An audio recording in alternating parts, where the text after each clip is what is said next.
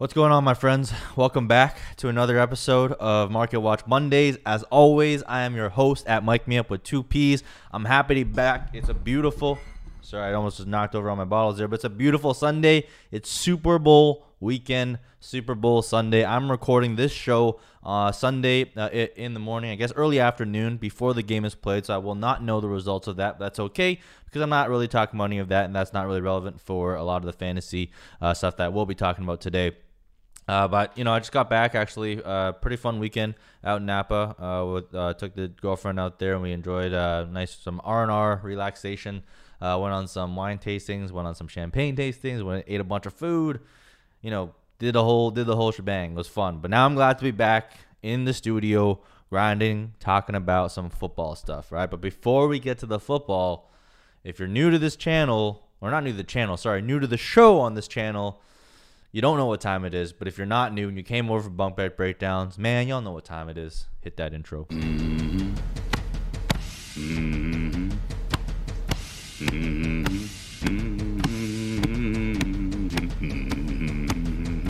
All right, so today, uh, the main topic I want to talk about is startup draft strategy for the Dynasty offseason. And specifically, I want to talk about some players that I'm definitely going to be targeting in my startup drafts. Now, if you guys have bought the BDG draft guide in prior years, you'll know that my strategy is mostly centered around trading back, punting year one, and then trying to build a build a monster over the next two years to kind of dominate uh, for the remainder of the next half decade or so.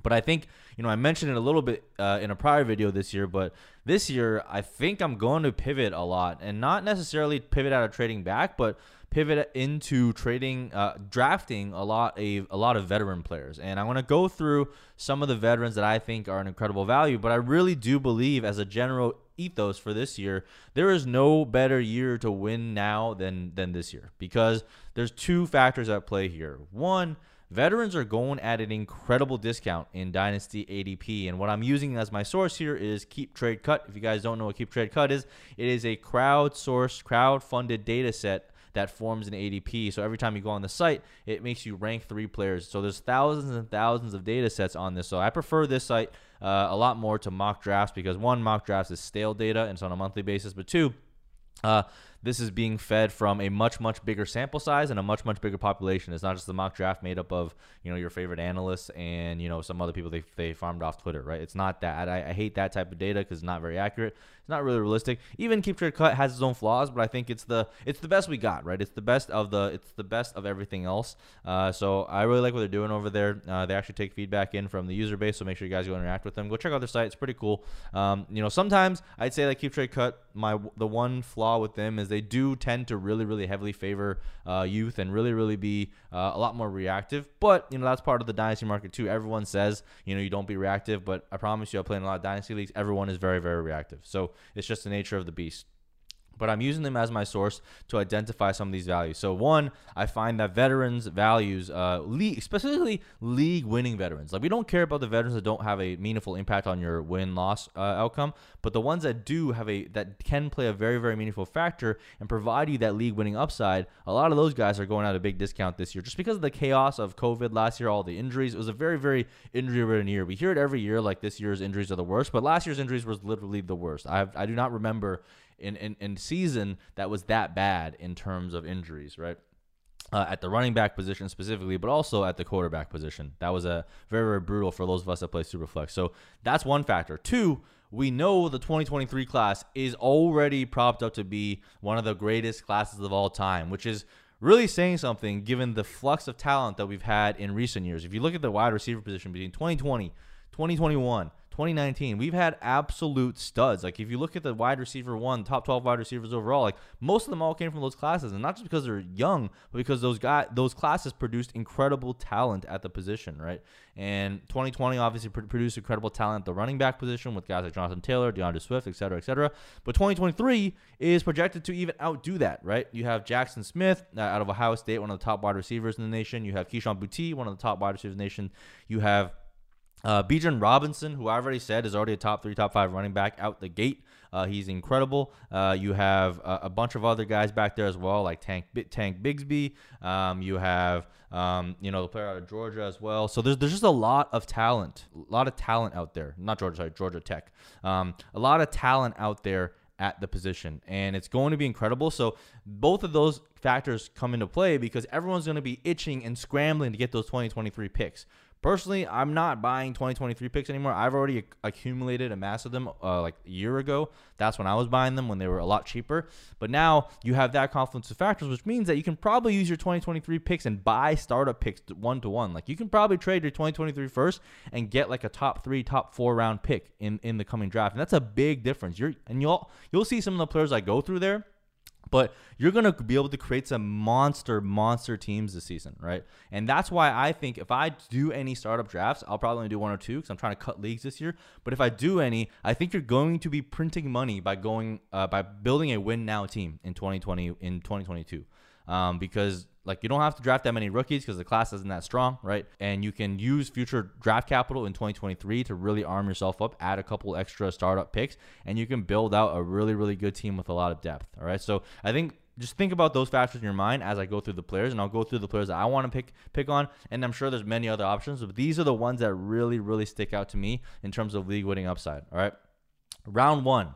There are a couple players here where I would want to go after, and this is a year where I don't necessarily want to trade out of the first round because I can get these guys at, in, at the later first round pick. What I would be willing to do though is if I can land a top three pick, right? You know, uh, a Josh Allen, you know, Patrick Mahomes, Justin Herbert, who seem to be forming the clear tier one of quarterback. If I can get one of those picks, if I can trade from there back into like the 1.07, 1.08 and add a future pick on top, you know, add a second round pick, add a, add a swap, uh, maybe add a first round pick if you're lucky. If you have the 1.01, maybe you can try and squeeze out like a 2024 first to move back to the later part of the first round. I would be looking to make those types of moves, but I do want to stay in that back part of the first, and this is why. Number one on my list Number one in 1A, 1B, Lamar Jackson, Kyler Murray, currently going as a QB6 and QB uh, QB5, I think QB QB5 and QB6 overall. So Kyler Murray is going at 1.08, Lamar Jackson going at 1.09. If I can land either of these players at that position, I am laughing to the bank. Because this is why. With Lamar Jackson, we've seen his two worst performances in the last couple of years. This prior year, mostly because of injury. Uh, he was doing pretty hot, um, but obviously he had a ton of injuries this year, so wasn't doing too well on that front. And he burned a lot of people. He burned me. You know, I, am a big Lamar Jackson bag holder because I went heavy on him in 2019 because he and he won me a lot of leagues that year. Uh, but obviously this year was a little bit more painful because he was hurt. But this was his points per game, right? He was still rocking a 20, 22 uh, points per game in 2021, uh, 25 points per game in 2020, 2020, and that was like low end QB1 average numbers on, on average, but that is his floor. And his ceiling, we've seen the ceiling is 31.9 points per game, QB1 overall in 2019. Uh, do I think he'll ever reach that again? No. But the floor that he provides on a week to week basis and also on a seasonal basis makes him one of the most um, one of the most, I guess, you know, highly valued assets in Dynasty. He's also only 25 years old. He's going to improve. We've seen him improve year over year as a passer. The people that say that he cannot pass and he's not has not improved are just I don't know what they're watching and they're they're not I guess they ignore all the numbers. But from a number perspective, he has improved year over year. I know there's gonna be a lot of haters that say, hey, he can't throw, he's just running quarterback, he's running back, yada yada yada, whatever.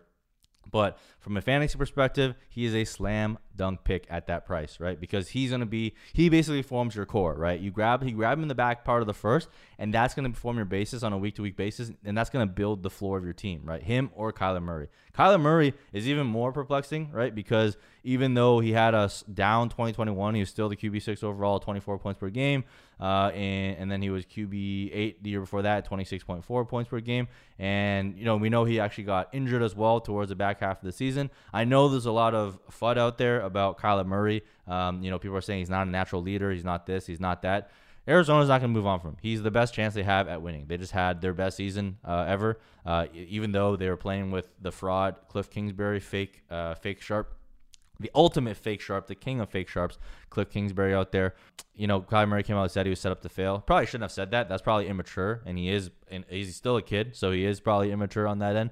But in terms of raw talent ability, in terms of rushing upside, there's really no one better than these two. These guys are, I mean, them plus like Josh Allen, obviously, but these are the elite of the elite in terms of rushing upside. So for me, they are top five quarterbacks. And it may not seem like much, right? Because they're valued at QB6, QB7 uh, on KTC. But that is a big tier drop. So if I can get them for that price, to me, that's a big, big, big W. And personally, you know, players going ahead of them: Joe Burrow, Ja'Marr Chase, Justin Jefferson. I love Ja'Marr Chase. I love Justin Jefferson. They are they form my tier one of wide receivers. But whenever I have wide receivers in that dynasty wide receiver one overall slot, I'm always looking to pivot off. And if I can get a quarterback uh, as good as Lamar Jackson, as good as Kyler Murray to build my team around, I'm happily giving up any of those players. And Joe Burrow, don't get me wrong, also an outstanding player, but he just does not have the same rushing upside. So he's much more TD dependent, and we know those can be fluky a little bit year over year. And having having Ja'Marr Chase, having Tee Higgins definitely helps him a lot on that end. But you can see the week to week volatility on his uh, on his games, and it, it's a lot more wild, right? So I would much rather have Lamar Jackson and Kyler Murray. So the fact that you can get any of these guys for cheaper than them is a big, bit W, and you squeeze out a little bit of margin. It's really, really hard to squeeze out margin in the first round, but these two players offer you the upside. And I just want to give a brief mention to Trey Lance, currently going at 1.12. Trey Lance had uh, he played three games total, right, in, in, in 2021. And in two of those games, he scored 23 points or more. In one of those games that he scored, uh, in his worst game, he scored 15 points. He's passed for less than 200 yards, and he threw a pick. That's the power of the Konami code quarterback, right? And we know that he's a very, very raw prospect. He has to develop, but we know he's arm talent. So, and he plays in a good offense. He plays with good offensive players between Brandon Aiyuk, Deebo Samuel, George Kittle. That makes it very easy for a player like him to succeed. So, you know, we know Jimmy Grant, uh, Jimmy Garoppolo's days are numbered. So at QB QB seven overall price for Trey Lance, uh, at the back part of the first. If you do want to go a little bit younger and take a little bit more risk, you can afford to do it with a Trey Lance because you'll see the other guys that I pick in the later rounds that can really help support uh, the floor of your team. But if you want to build around a Trey Lance, it's very, very possible. And I think he's a, still a great pick or great value at that price. All right. Now, we go into round two, and this is where it gets beautiful, right? Christian McCaffrey sitting there round two, 2.08 as a running back five at pick 20. Pick 20 of the second round. Like, that is an insane value to me. Let's I don't think people really understand how great Christian McCaffrey is, right? So in this season, obviously he was injury ridden, right? He's in he he burned people last year, burned people again this year. I understand if you don't want to take that risk. For me, I'm a risk maxi chaser because I'm trying to chase the upside to go for that win. And there's no one that provides more league winning upside than Christian McCaffrey. And frankly, it's not even close. This is not debatable. A, a healthy Christian McCaffrey is worlds above everyone else. Worlds above Jonathan Taylor, worlds above Derrick Henry, worlds above everybody, right?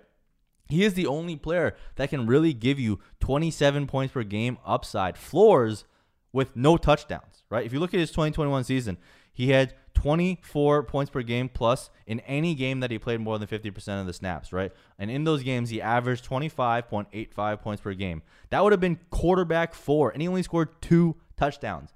That is insane. The points per game leader in 2021 was Derrick Henry, and the RB1 overall was Jonathan Taylor, who who you know obviously played the full season healthy. Henry averaged 24.3 points per game. Jonathan Taylor did not crack 22 points per game. So that is a nearly two to three to four points per game margin average that someone like Christian McCaffrey is giving you. And I get it.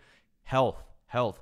People are saying he's injury prone. People are saying he's he's he's, he's fucked. Look, this is the thing with running backs any running back is going to cross the, the the threshold for injury risk because it's a very violent position. It's a very very violent position.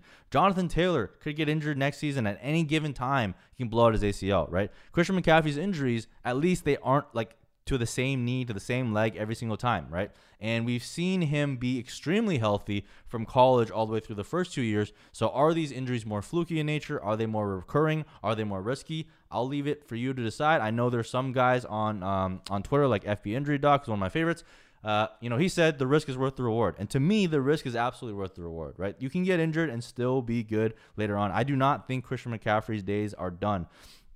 And if you look at what he's been able to do before, it's insane. Like 2020, Obviously, season cut short, but he's averaging 30 points per game in that season. In 2019, his magical season, he averaged 29.4 points per game, which would have been good for quarterback two behind Lamar Jackson, who scored 31 points. So this is a player that can give you quarterback production in the running back slot with a weekly floor that is absolutely unmatched in PPR formats because of how heavily involved he is in the receiving game. And with Christian McCaffrey, the, the beauty of him is I think I can see him aging a little bit better than some of the other running backs because he is legitimately one of the best receivers in the league. He's not just a dump off pass guy. If you look at his PFF grades from a receiving perspective, if you look at his efficiency, if you look at what he's been able to do as a receiver, Christian McCaffrey is by himself in terms of receiving running backs. You could line him up as a wide receiver later on his career as a slot wide receiver, and he would be a fantasy. Uh, he would be a fantasy viable asset, and that's that's the beauty of a Christian McCaffrey. So the fact he can get him for running back five, running back five in the second round right now, it blows my mind. I would take him all the wide re- over uh, almost all the wide receivers ahead of him. I would definitely take him over the rookie running backs like Najee and um, and Javonte Williams.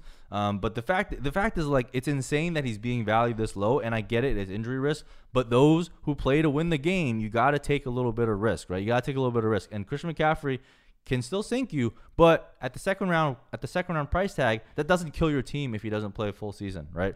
And uh, personally, I don't expect any of my running backs to play a full season. It's just a matter of if they get lucky of when when they play and when they don't, right? And obviously, this season he basically got shut down because their team fucking sucked, right? There's no need to risk him out there and keep trotting him out there. So he's gonna have the time to recover. He's gonna have a full offseason to recover. We'll see what happens. But for me, because it's not a uh, it's not like a nagging recurring injury. He didn't injure the same spot both times, both major times. I'm betting on Christian McCaffrey to make it back. This guy's a freak. He's a cyborg. I think he's going to do really, really, really well.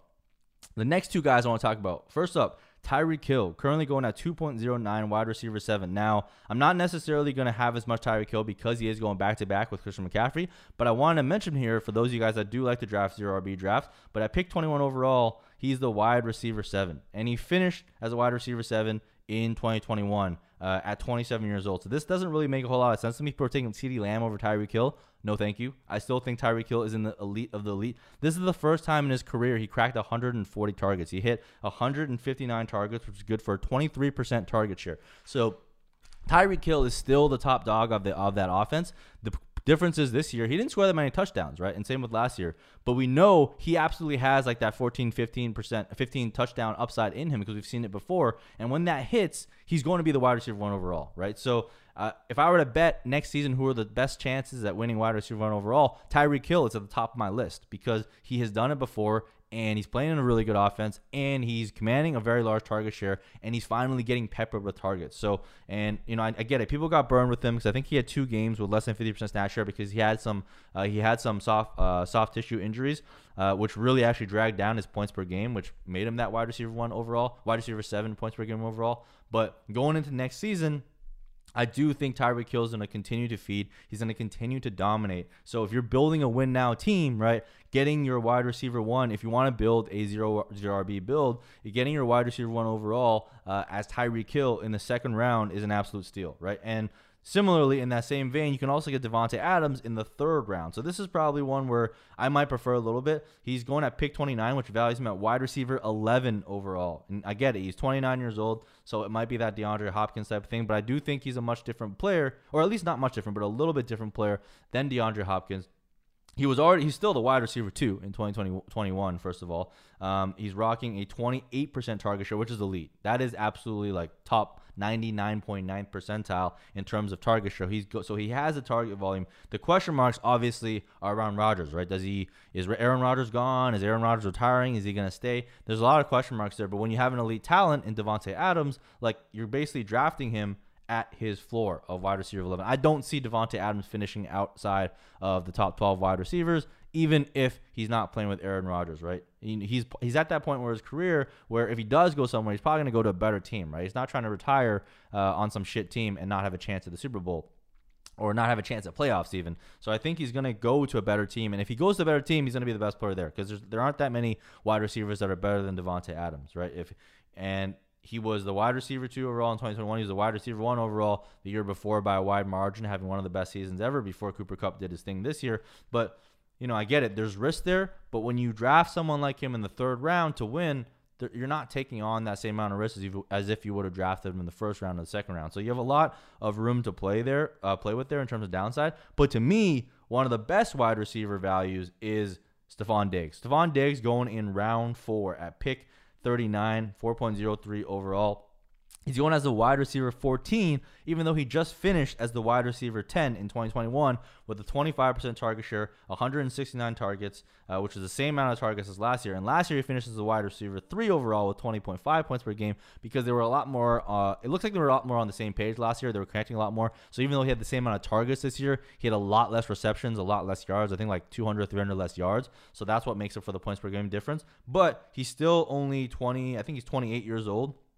So I'm not going to be drafting all these young guys over Stefon Diggs in the fourth round because if you think about the draft so far, what can you do? You could have gone Lamar Jackson in round in round one, CMC in round two, in round three you could have grabbed a Tyreek, you could have grabbed a Davante Adams, or uh, and then in round four you could grab a Stefon Diggs. So you could have in that combination a top five quarterback, in my opinion, the number one overall running back, right? And two wide receivers that have top five upside with a wide receiver one overall floor. And that's an incredible start to a, to the to the draft. And you don't even need to trade up to do any of that, right?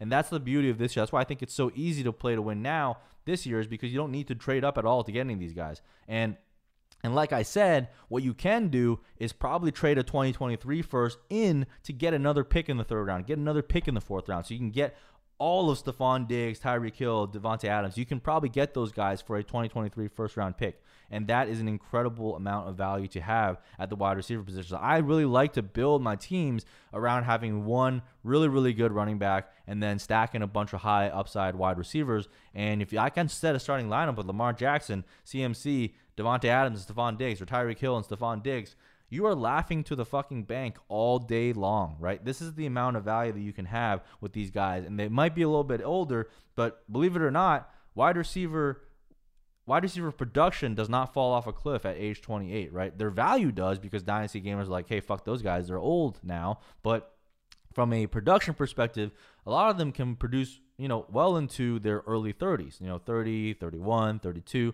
right? You saw it with Julio Jones. And the reason why I like these guys and I chose them as targets is because someone like a Davante Adams, Stefon Diggs, they are very, very good route technicians. They are two of the best, if not the best, route runners in the league, right? And they can easily translate uh, later on in the career from an outside primary wide receiver to more inside the slot. You already see a lot of it. A lot of Davante Adams, he is killing guys in the slot because people realize they move him in there and you can't really double him. And he is probably the nastiest release off the line that anyone has ever seen, uh, at least in the modern era.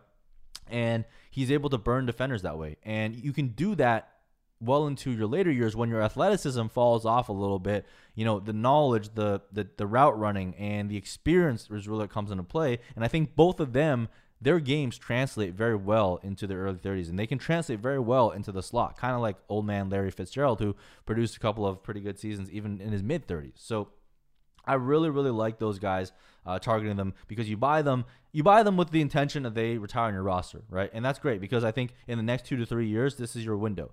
You, you can win this year. You can probably win again next year with these guys because Christian McCaffrey, believe it or not, he is still only uh, 25 or 26 years old. 26 years old, I think. So, and if you look at a Christian McCaffrey, like the biggest, the best comparison for him is someone like LaDainian Tomlinson, Marshall Faulk, etc. In terms of their play styles, and those guys produce top five running back seasons well into their late 20s and early 30s. So you're building this team to have a great, great win window within the next two years. But you also have guys like Lamar Jackson, Kyler Murray that you can rebuild around. So once these guys kind of flame out, you can trade them away for late first round picks, you know, second round picks, whatever, and start your rebuild in two to three years. But you have a very, very good substantial win now window.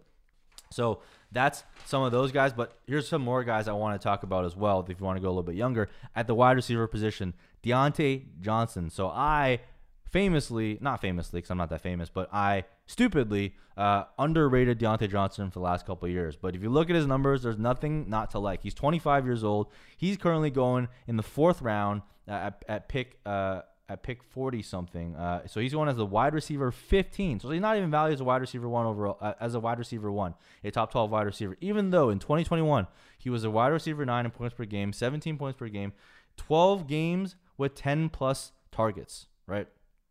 12 games with 10 plus targets. Let that sink in. That type of target volume is, monstrous. Again, another player with 160 plus targets. I've just named Davante Adams, Stefon Diggs, Tyreek Hill, and uh, and now Diontae Johnson, all guys with 160 plus target upside, right? He only has two games with less than two targets, and yet for whatever reason, we want to value him as a wide receiver too. There's no reason that Diontae Johnson shouldn't be going ahead of a lot of guys like Terry McLaurin. Um, there's a good argument to be made for putting Diontae Johnson kind of in that same grouping as CeeDee Lamb, to be honest with you. But for whatever reason, you can get Diontae Johnson plus a first for CeeDee Lamb potentially. And I would do that trade 10 times out of 10 because what Diontae Johnson offers is really, really good for you. But also, he's still young. He's 25. He's not even truly in his maximum prime yet. So if you want to couple him with an older receiver, maybe you go Davante Adams and Diontae Johnson in the fourth round. Maybe you go uh, Tyreek Hill and De- Diontae Johnson. Then you're looking at an average age of your top wide receivers in the 26, 27 seven range, where you can still capitalize on the value before they hit the value cliff, and you get all the massive production they have to offer. So those are the top wide receivers that I'm targeting in the top part of the rounds. And again, you can trade in, you can trade one of your 2023 first first round picks and probably get Diontae Johnson plus because that's how much people are fiending over the 2023 first round picks, right? And the other last two players I want to talk about is another quarterback to complete your superflex duo. Uh, as Russell Wilson and another running back, which we'll talk about later. But Russell Wilson currently going as a QB 11 overall in the fourth round at 4.02, pick 38. He was the QB 14 in 2021, but a couple things keep in mind. Even though he's QB 14, still offered you 20 points per game, but that includes games where he three games where he scored less than seven points, and that was when he came back from having that like broken finger um, uh, injury, and he start but he started off the year really really hot, right? He started off the year really really hot. Uh, he was averaging 26 points per game, uh, 26.64 points per game before the finger injury. So that would have been good for QB4 overall. And if you look at his history in 2020, QB6 overall, 2020, 2019, QB7 overall, Russell Wilson is a freaking stud. There is no reason why he should be going as a low end quarterback, right? He should be going, in my opinion, still in the second round, at the latest in the third round. But I really do think, given Superflex and the value of quarterbacks, elite quarterbacks, he could have he could be going in the second round. You could make a very very good description for him going in the second round, and he's an elite quarterback. That's the thing. He's not just a good fantasy quarterback. He is an elite real life quarterback, and I get it. The mainstream media is dumping on him right now and saying how he's not elite you know, you got Ryan Clark over there on uh, whatever ESPN, Fox, whatever one of those shitty shows that, that he's on, saying that he's not elite. You know, compared him to Big Ben, which was hilarious because Russell Wilson is way better than Big Ben on every single level. Um, but from a fantasy perspective, people feel like he got burned, and I got burned by Russell Wilson, right? Because he he was absolute dog shit for a couple of those games, coming back from his in, uh, finger injury, which is expected because duh, you need your goddamn fingers to throw a quarterback to throw a football accurately, and he burned he burned a lot of people. But if you look at his performance later on in the year, he was an absolute monster. He was on fire. In championship week, he scored like 36 points. So if you had Russell Wilson on your team, that was probably a league winning performance, uh, assuming you got there with him. So for, to me though, having Russell Wilson in the fourth round is incredible because now, if you think about what I did in the draft, you can draft Lamar Jackson right in the back part of the first, and you can draft Russell Wilson. So that's your two quarterback slots. Lamar Jackson plus Russell Wilson will absolutely win you leagues if they stay healthy. And for me, I'm betting on the history of Russell Wilson. He's only 33 years old, right? 33 years old. He's probably still got another three to four years left in the tank, right? He's not going to be that game-winning, you know, rushing quarterback, even though he still does a decent amount of rushing. So he's still got the Konami code in him uh, that he had, that he wasn't. But he won't be as good as he was early on in the career. But he still has massive TD upside. He's the he's the entire offense of Seattle. And if he goes somewhere else even better. He'll have, I mean, not probably not even better, but if you go somewhere else, he'll still be an elite level quarterback that changes the team, despite what mainstream media might want you to think. But I do think Russell Wilson is that game breaker. Um, he is an absolute elite quarterback and someone that I'm happy to bet on and draft in the fourth round. He's probably one of the best values available at quarterback. If you were to tell me that like you can get Russell Wilson in the fourth round, that offers a lot of flexibility for you. Because if you don't land a Lamar Jackson, you don't land a Kyler Murray, what you can do is go for a little bit younger value in like you know in one of the wide receivers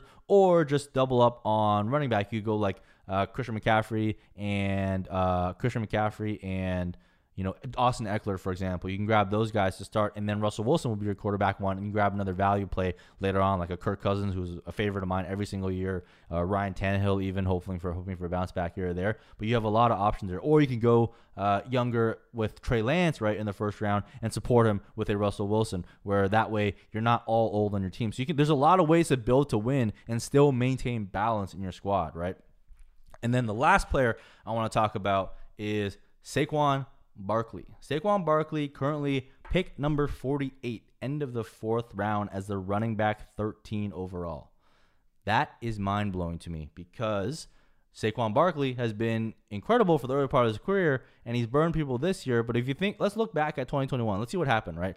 2021, we were already expecting him to miss games to start the season because he was still on the recovery, right? They brought him back in and eased him back in a little bit. First two games, he didn't do much. It was horrible, which is as expected because I wasn't even expecting him to play. And then he went off, right? He went off for two games in typical Saquon Barkley fashion. And then what happened? Another fluke injury because someone stepped on his ankle, right? Like these are injury prone. Like that term is thrown around a lot, but it really takes you know more digging to kind of understand what happens between players like Christian McCaffrey and Saquon Barkley. Like are are they injury prone or are they a little bit unlucky, right? And I think it's probably a little bit mix of both. Does Saquon Barkley carry more risk than he did before? Absolutely. It would be foolish to not recognize that. But at the pick of pick 48 in the fourth round, hitting on a Saquon Barkley can be league winning because we know what a healthy Saquon Barkley can do.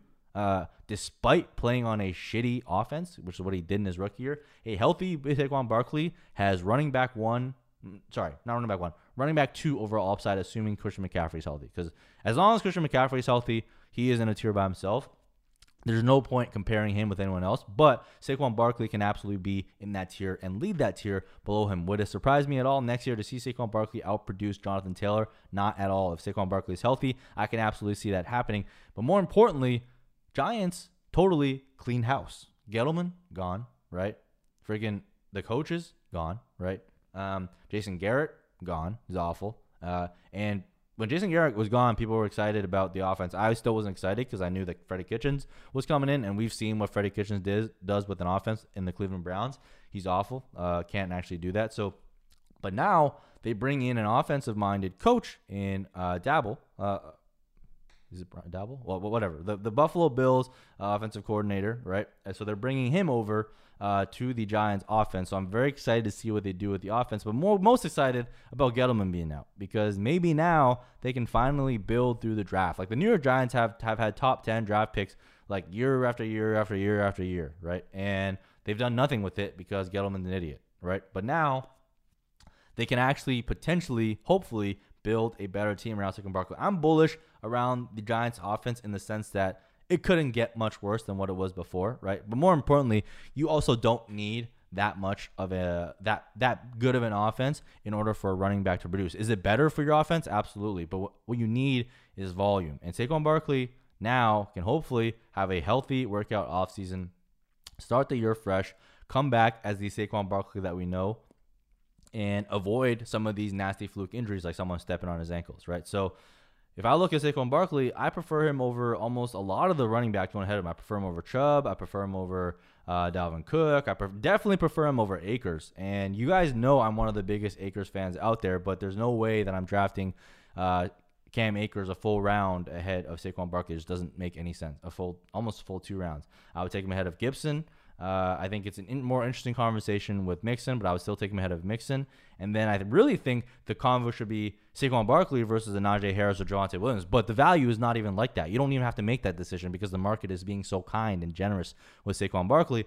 The market is telling me that you can get Saquon Barkley plus a future rookie first, maybe a 2024 first for a Najee Harris and Javonte Williams. And if you can get that deal done, you should be getting that deal done in every single league that's possible. So go out there and if you have Javonte Williams, if you have a Najee Harris, send out an offer for Saquon Barkley plus a 2024 first because that 2024 first might turn into a TreVeyon Henderson, who's a top running back in that class. So there's a lot of profit to be made on the Saquon Barkley trades out there, and I'm personally going to be trying to capitalize on them, trying to acquire uh, more Saquon Barkley while de-risking with that future first, because that's really what that first does, right? It totally de-risks that injury risk of Saquon Barkley if you can take a Javonte Williams and Najee Harris and trade him for Saquon Barkley plus a first.